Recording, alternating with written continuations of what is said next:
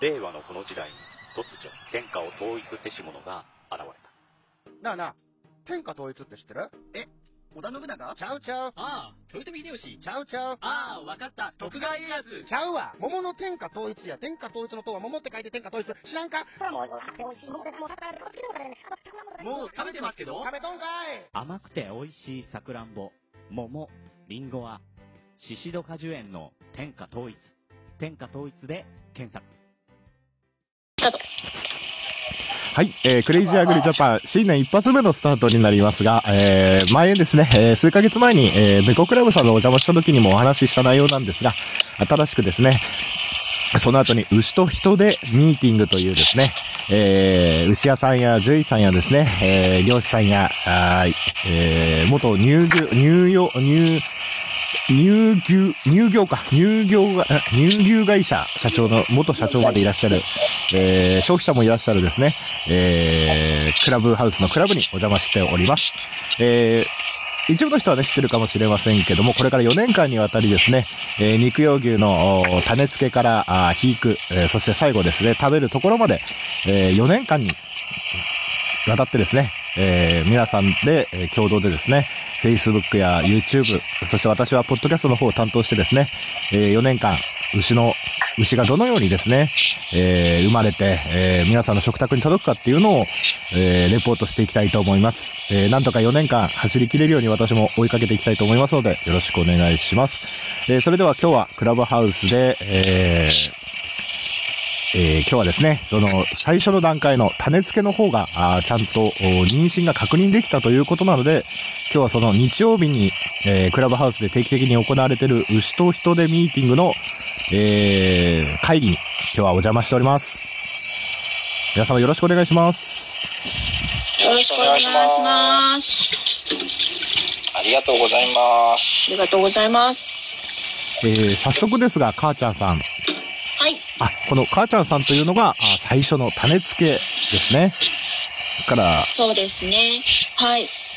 ホルスタインのお母さんの、えっ、と、お腹から、えっ、と、F1 って言われる、交雑種と言われる、えっ、と、お父さんが、えっ、と、和牛のお父さんで、えっ、と、その中で赤ちゃんを産ませてっていうところから始まります。はい。ちなみにその、大牛さんは、発売、スーパーとかでもし食卓に届くときは、えー普通の黒毛とか、その、じゃなくて、普通の国産牛と表記されるお肉になるんですかね。そうですね、サトシさんそうですよね。はい、あのーそうですね、えっと、スーパーとか、えーお肉と、精肉として売られるところまで行ったときは、えっと、表記は国産牛という表記になります。あ、えっとね、交雑種の表記はね、えーないんですよね。ないんか。はい。国産牛表記しかないんですよね。黒毛和和牛、国産牛っていう、一応、くくりにすると、まあ、国産牛の表記に当たりますね。あの、書いてもいいんですよ。交雑種って書いてもいいんですけど。はい、ちなみに、あります、あります。お父様が黒毛和牛で、お母様が今回ホルスタインなんですかね？そうです。生まれてくるのは黒毛なんですか？えっ、と、ミックスと呼ばれる、えっ、と、えっ、と、なんハーフ、ハーフの子、ミックスの子です。あ、なるほど。だから黒毛和牛とは表記されないんですね。はい、そうです。はされないです。で、一応、姿見は、ほぼ、お真っ黒で生まれてくる牛が多いですね。うんうんはい。ただ、まあ、あの、ミックスなんで、えっと、ホルスタインの特徴の、まあ、足首から先が白いとか、それから、顔が白い、あのなんだ、なんて言うんだろうな、えーまあ、白く、毛がね、白い牛がいたりとか、そういう牛もいますよ、中には。うんうんうん。はい。ありがとうございます。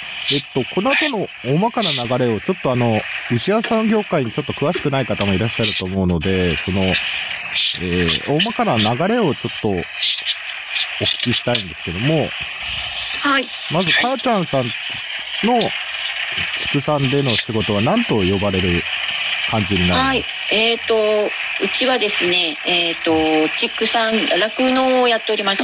えっ、と、ホルスタインを、えっ、と、買って、そこでミルクを絞ってるのが我が家の家業ですね。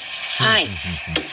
はい。その中で、えっ、と、別の業、別の業種ってあれですけど、そこで、えっ、と、和牛のお父さんの、えっ、と、種付けをして、えっ、と、赤ちゃんを産ませて、市場で売るということをしています。ちょっとこれを、えっ、と、もうちょっと優しく噛みく、噛み砕いて言いますと、頭さん、噛み砕いてください。えー繁殖農家ですか？繁殖、うちは、えっ、と、繁殖ではないですよね。なんて言えばいいんですか、あの。えっとね、はい。いはい、噛み砕く。はい、お願いします。はい噛み砕くっていうか、もうちょっと、噛み砕きますと、あの、はい普通の酪農家が、あの、牛を絞るには、えー牛が、ホルスタインが、子供を産まないと牛乳は出ません。はい。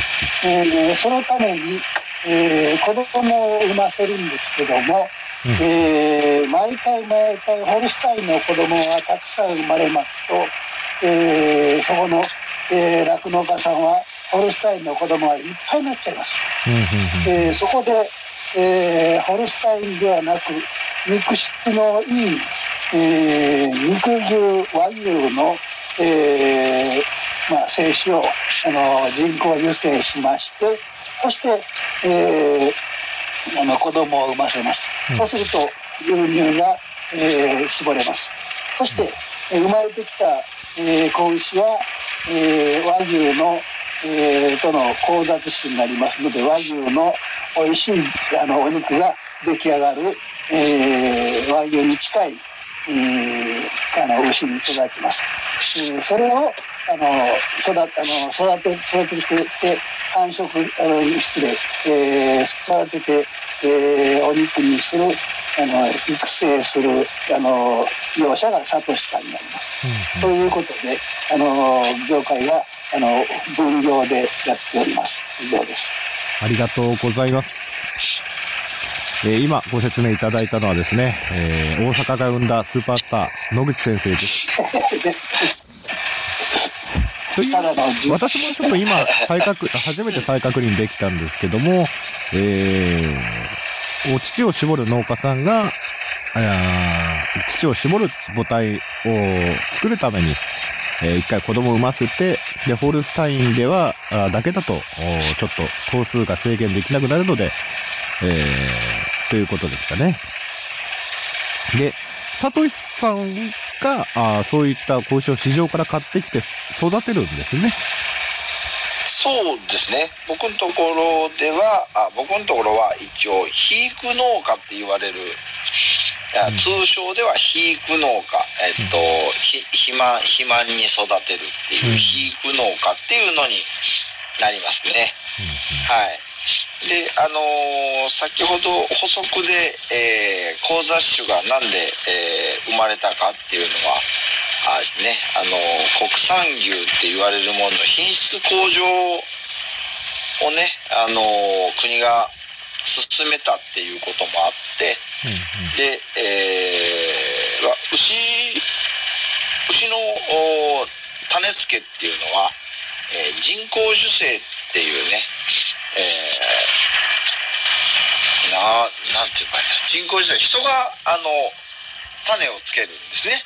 うんうんうん、あの、小さい、えっと、そう、なんて言ったらいいかな。あ、コンビニでパックジュース飲むときに使うストローぐらいの、おサイズのところに、あの、オスの精液がありまして、それを、まあ、あーメスの母親に、まあ、受胎させるんですね。うんうんうん、それで、あの種付けっていうことをするんですけど、うんまあ、何、あの一般的にはその人工授精が、あの、ホルスタインのお種でつけるか、黒毛和牛の種でつけるかっていう違いだけで、何も作業としては変わらずに、その、お黒い毛のまあ、高雑種って言われる牛が生まれます。うんうんで、まあ、あのーホルスタインに比べると、お肉としては、まあ、高品質になってですね。うんで、まあ、母親が、この日本国内にたくさんいるっていうことで、えー黒毛和牛よりも、まあ、少し安くね、うんえー食卓に、えー上がれるっていうのが、あー高雑種の一番の特徴になりますかね。はい。そういう牛を、まあ僕は育ててます。はい。さとしさん、ありがとうございます。さとしさんは愛知県知多郡で、えー生産直売をしておりましてですね、えー、知多郡の方で知多牛工房牛小屋の屋号で、えー、焼肉屋さんもやられてるんでしたっけ？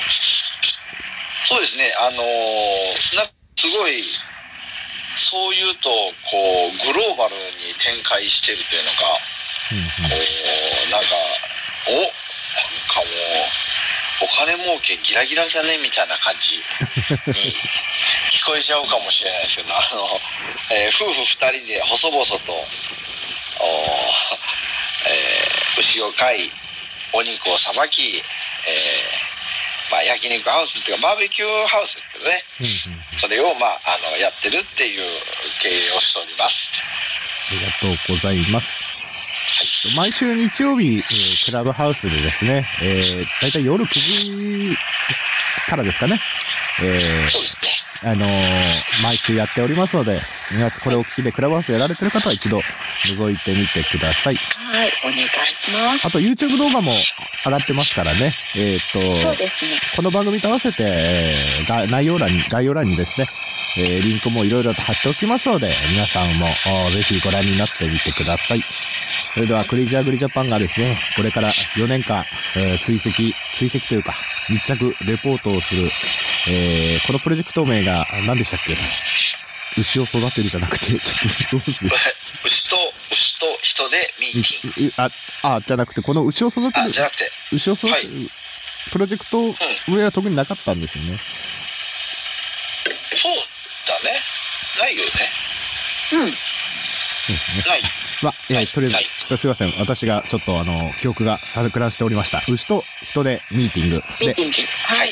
綴りがですね、M、E、A、T、ミートに ING ではいミーティングですので、皆様お間違いのないように、また YouTube チャンネルの方の登録もよろしくお願いいたします。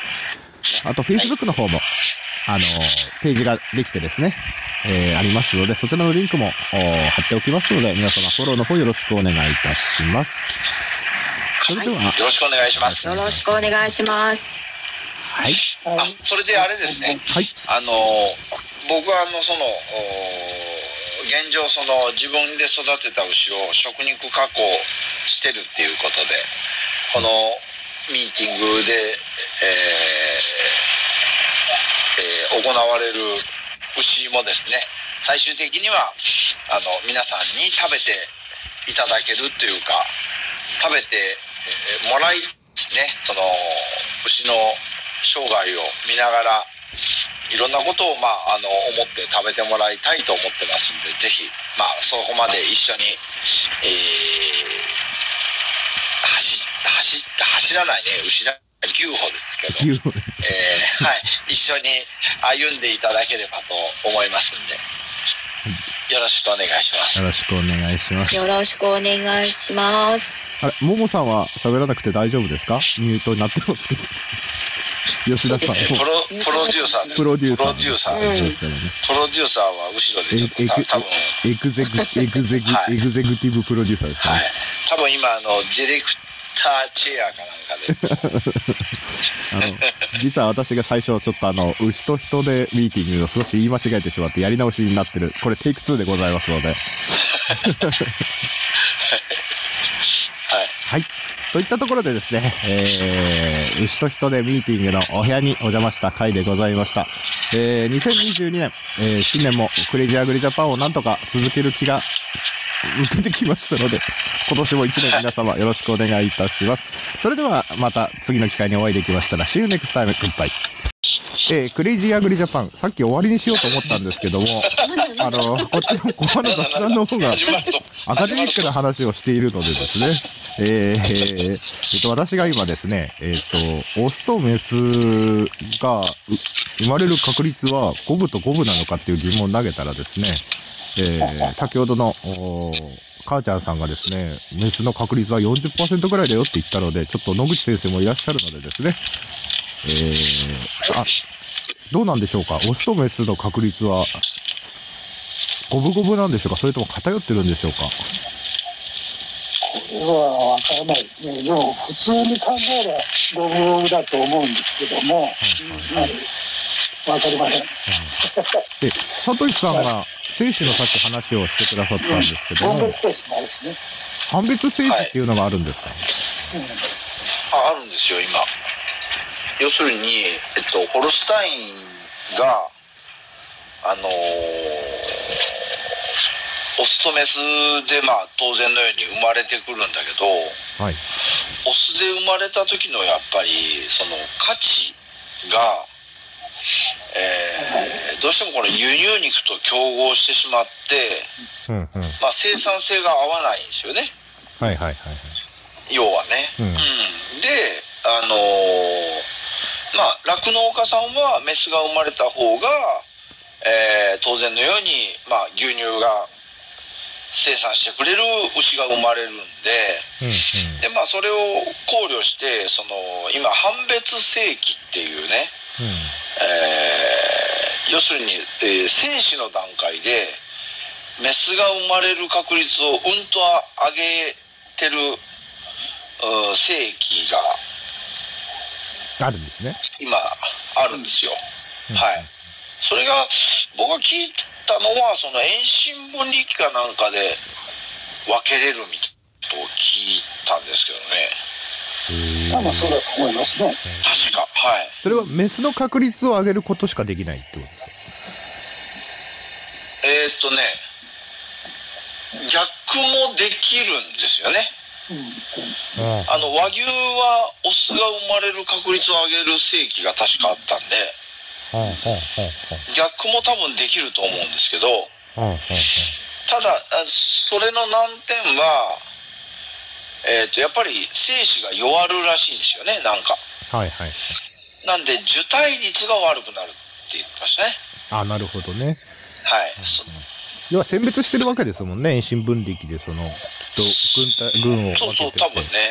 うん。らしいんで、多分そこで多少なりやっぱり元気がなくなるんじゃないかうん、なるな。ほど。疲れちゃって。やっぱ技術的にはあるけども、デメリット、メリットもあるけど、オスメスね、確率上げるデメリットあるけど、デメリットとしては受胎率が下がると。